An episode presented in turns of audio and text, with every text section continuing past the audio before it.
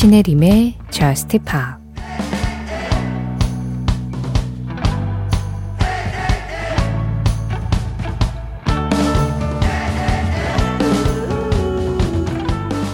너에게 사랑이 시간 낭비에 불과하다면 그 시간을 나에게 낭비해줘. 왜 나는 안 되는지 말해봐. 그 시간을 나에게 버리면 되잖아.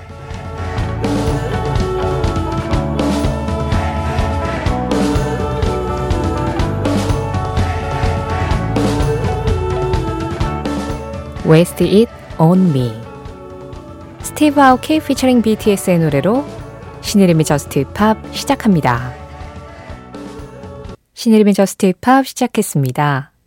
오늘은 스티브 아오키와 BTS가 함께한 Waste It On Me 그리고 노티드와 루 엘리엇이 함께한 Honest 이 두 곡으로 시작을 해봤어요. 미국의 DJ 스티브 아오키와 우리 그룹 BTS의 만남을 듣고 싶다고 하신 분은 김미경 님이었고요. 그리고 스웨덴의 프로듀서 듀오입니다. 노티드, NOTD를 써요. 그리고 스웨덴 가수 루 엘리엇의 만남을 추천해 주신 분은 김성민 님이었습니다. 두 분 덕분에 콜라보레이션으로 만들어진 음악들 Waste It On Me, Honest 이렇게 두 곡으로 Just Pop 시작해 봤어요. 자, 여러분들은 이 새벽에 어디에서 뭘 하시면서 이 Just Pop을 듣고 계신가요? 이상민 님은요. 새벽에도 잠 못 드는 분들이 많으시군요. 여기는 미국 캘리포니아 오전 9시입니다 하고 저 먼 곳에서 안부를 남겨주셨어요. 캘리포니아에 계시는군요. 저는 캘리포니아를 항상 음악에서만 만나봤지 실제로 가본 적은 없거든요. 음악에서 그려지는 캘리포니아는 사시사철 따뜻한 곳, 항상 밝은 곳, 파티가 많이 열리는 곳. 네. 그리고 모두가 꿈꾸는 어떤 이상향 같은 장소, 그렇게 많이 그려지거든요. 상민님이 계신 곳도 실제로 그런 곳일까요? 캘리포니아에서 전해진 아침의 마음, 이 노래로 표현해보면 어떨까 해서 골라봤습니다. Before You Exit의 음악이에요. Heart Like California. Before You Exit의 Heart Like California에 이어서 들으신 음악, 알로에 블락의 in the Summer였습니다. 최희연님 신청곡이었는데요. 서쪽 캘리포니아에서는 약간 컨트리락의 느낌이었다면 동쪽 브루클린으로 가니까 완전히 R&B로 확 느낌이 바뀌죠. 자, 그래도 캘리포니아에도 브루클린에도 서울에도 여름은 왔습니다. 이제 점점 더 여름 음악들이 여러분들 귀에 자주 들리게 되는 그런 시기가 다가오고 있네요. 이 여름에도 여러분들의 참여 기다리고 있습니다. Just Pop 매일매일 여러분들이 Just Pop에 하고 싶은 이야기, Just Pop에서 듣고 싶은 음악 기다리고 있어요. 문자 샵 8000번으로 열려 있습니다. 방송 진행되고 있는 새벽 1시부터 2시 사이에 보내주시면 되고요. 짧은 문자에 50원, 긴 문자와 사진에는 100원의 정보 이용료 들어가고 있어요. 스마트 라디오 미니로 들으실 때 미니 메시지 이용하시는 건 무료고요. 신혜림의 Just Pop 홈페이지 사연과 신청곡 게시판은 방송시간 상관없이 언제든지 접속만 하시면 편하게 이용하실 수 있으시고요. Just Pop 공식 SNS도 있습니다.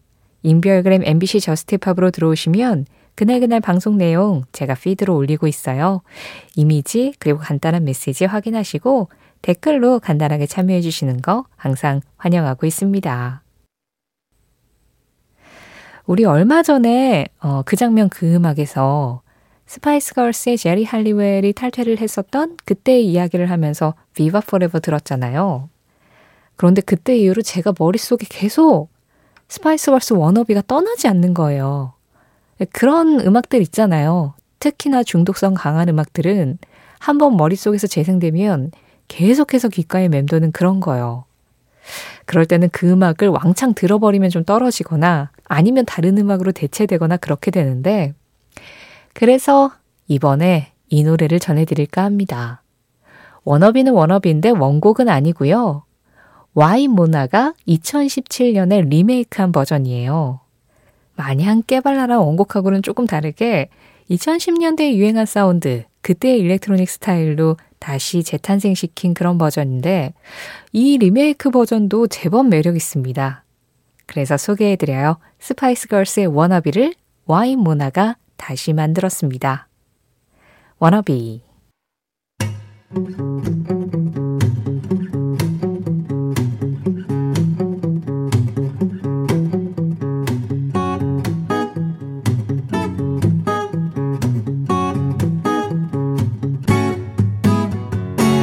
신혜림의 Just Pop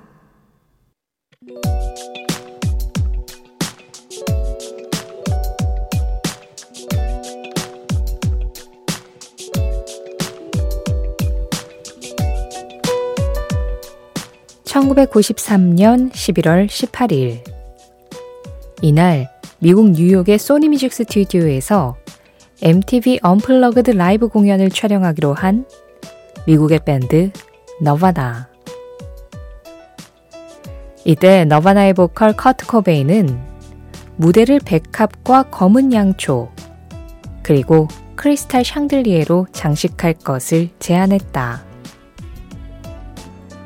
제작자가 장례식을 말하는 건가요? 라고 물었더니 바로 그거예요. 장례식처럼. 이라고 말한 커트 코베인. 이들은 본인들의 노래를 포함해 6곡의 커버곡까지 전체 공연을 원테이크로 촬영했고, 이 공연은 그해 12월 16일 첫 방송이 되었다. 하지만 정작 이 공연이 더 큰 화제가 된 건 다음해 4월. 이 공연을 마지막으로 1994년 4월에 커트 코베인이 세상을 떠나자 MTV에서 추모의 의미로 이 공연을 계속 방영한 것이다. 또 공연 1년 뒤인 94년 11월에는 라이브 음반으로도 발매.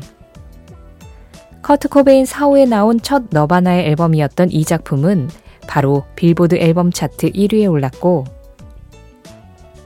1996년 그래미에서 Best Alternative Music Performance 상을 수상. 너바나에게 처음이자 마지막으로 그래미상을 안겨준 앨범이자 역사상 가장 위대한 라이브로 손꼽힌 작품이다.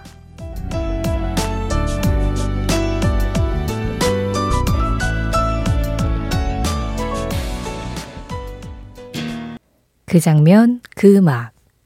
오늘은 1993년 11월 18일 너바나의 Where Did You Sleep Last Night과 함께 너바나 MTV Unplugged 라이브 현장을 다녀왔습니다. 어, 지금 들으신 이 노래가 당시 MTV Unplugged 라이브에서 마지막 곡으로 불렀었던 음악이죠. 4576번님도 신청해 주신 음악이었어요. 마지막 무대여서 그런지 네, 박수가 좀 더 길게 이어지는 그런 느낌도 있었습니다. 뭐 닐바나 라고 발음을 하는 게 좀 더 정확하겠지만 뭐 우리끼리는 그냥 우리가 잘 알고 있는 너바나로 소개를 할게요. 사실 MTV Unplugged 라이브는 너바나뿐만 아니라 굉장히 많은 가수들이 전설적인 무대를 만들어냈었죠.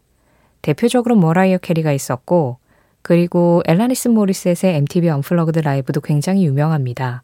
2000년대 이후에는 앨리샤 키스, 네, 앨리샤 키스의 무대도 상당히 호평을 받았었는데요.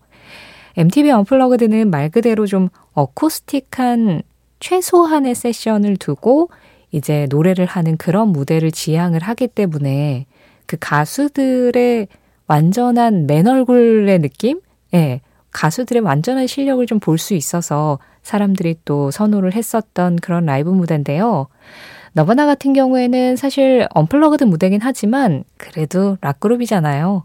게다가 grunge의 대표 주자였기 때문에 좀 이렇게 징징 울리는 사운드를 포기를 할 수가 없었는지 앰프와 그리고 어, 이펙트를 사용을 했었다곤 합니다.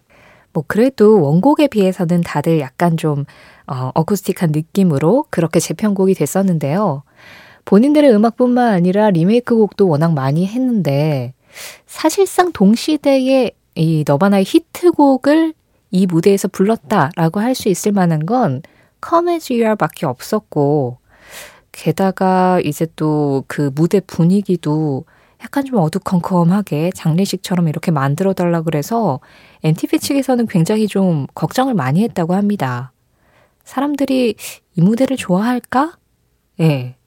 그랬는데 막상 방송을 하니까 오, 너바나의 라이브 실력이 이렇게 날 것 그대로 보여졌을 때 훨씬 더 매력이 있구나라는 걸 사람들이 많이 느꼈고 게다가 이제 이게 또 커트 고베인이 세상을 떠나기 전에 마지막으로 남겨진 공연이다라는 의미 때문에 더 많은 사람들이 나중에 예, 더 많은 관심을 갖게 된 그런 작품이기도 했습니다.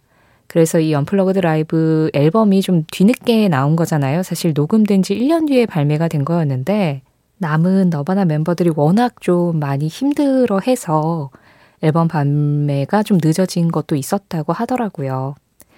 뭐 그럼에도 결국에는 이 앨범과 그때 그 라이브가 너바나라는 밴드 그리고 커트 코베인이라는 인물 이들을 기억하게 하는 아주 강력한 어떤 힘으로 작용을 했었던 건 맞았던 것 같아요.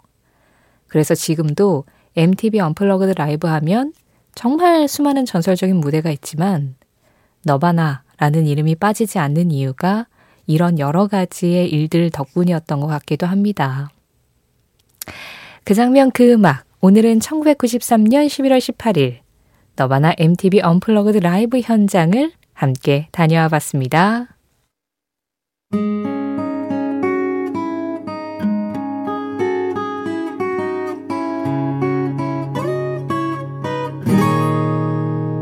신혜림의 Just Pop 노래 두 곡 이어서 들었습니다. 지금 막 끝난 이 음악은요. 플릿 폭시스의 Sunblind 그보다 먼저 들으신 음악은 비틀스였어요. Michelle 김남형님 신청곡이었습니다. 어, 독일에 계신 청취자 박현주님, 클린 밴디트와 자라 라슨의 Symphony 신청해요. 전 여름이 되면 이 노래가 생각나곤 해요. 제가 독일에 처음 왔던 2017년, 그해 여름에 라디오만 켜면 나왔던 수도꼭지 노래였거든요. 아침에 일어나서 어학원에 갈 준비를 하면서 씻을 때 배철수의 음악 캠프를 틀어놓으면 이 노래가 정말 자주 나왔던 추억이 있네요. 그게 벌써 6년 전이네요. 세상에 하셨어요. 그래요. 이 음악에는 항상 유행이라는 게 있어서 신청곡에도 유행이 있죠.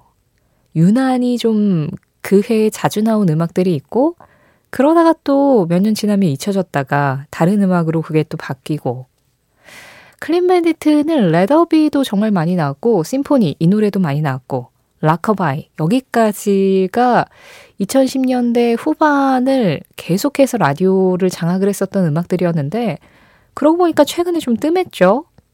저스트팝도 2019년에 시작을 했지만 그 음악들은 예, 제법 네, 초창기에 많이 틀었던 기억이 납니다. 그래서 왜 저스트팝에서 매년 가장 많이 틀어드렸던 음악들을 좀 정리하잖아요. 매년 정리하고 또 매 주년마다 전체를 한 번씩 정리하고 그 정리하면서 많이 느껴요. 아, 여러분들이 좋아하시는 음악의 흐름이 이렇게 바뀌었구나. 계속해서 스테디셀러처럼 신청을 많이 해주시는 음악들도 있는데, 그래도 이렇게 조금씩 조금씩 순위가 바뀌는 걸 보면서, 아, 이렇게 또 시간이 가고, 이렇게 또 유행이 바뀌고, 이렇게 또 취향이 넓어지는구나. 그런 생각들을 저도 좀 하게 됩니다. 그런 시간들이 점점 더 많이 쌓였으면 좋겠어요. 그러면 더 추억할 거리가 많아지잖아요. 자, 6년 전에 라디오에서 수도꼭지처럼 틀면 나오던 음악. 클린 밴디트 피처링 자라라슨의 음악입니다. Symphony. 이어진 음악 송유나님 신청곡이에요. 켈리 클락슨의 새 싱글 Favorite Kind of High. 영웅이란 자유에 따르는 책임의 정도를 이해하는 사람이라고 생각한다. 밥 딜런 밥 딜런의 한마디에 이어서 들으신 음악 Knocking on Heaven's Door였습니다. 2367번님 신청곡이었어요. 밥 딜런이 해석하는 영웅 자유에 따르는 책임의 정도를 이해하는 사람이다.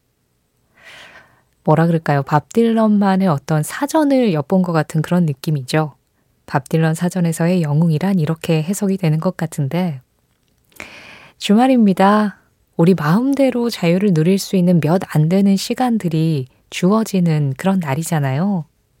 하지만 우리가 영웅이 되기 위해선 그 자유에 따르는 책임의 정도도 좀 생각을 해봐야 되나? 이런 생각을 잠깐 하게 만들었었던 오늘 전해드린 밥 딜런의 한마디는 신혜림의 Just Pop 공식 SNS 인별그램 MBC Just Pop에서 이미지로 확인하실 수도 있습니다. Just Pop 이제 마지막 곡 전해드리고 인사드릴 시간입니다. 이번 주는 5월의 마지막과 6월의 시작이 함께 있었는데요. 그래서 그런지 봄에서 여름으로 넘어가는 그런 길목을 우리가 같이 걸어온 것 같은 그런 느낌이 드네요. 그런 이번 주를 마무리하는 음악, 윤필영님 신청곡으로 골랐어요. 바클리 제임스 하비스트의 I've Got a Feeling. 이 음악 전해드리면서 인사드리겠습니다. 우리는 내일 다시 만나요. 지금까지 저스트팝이었고요. 저는 신혜림이었습니다.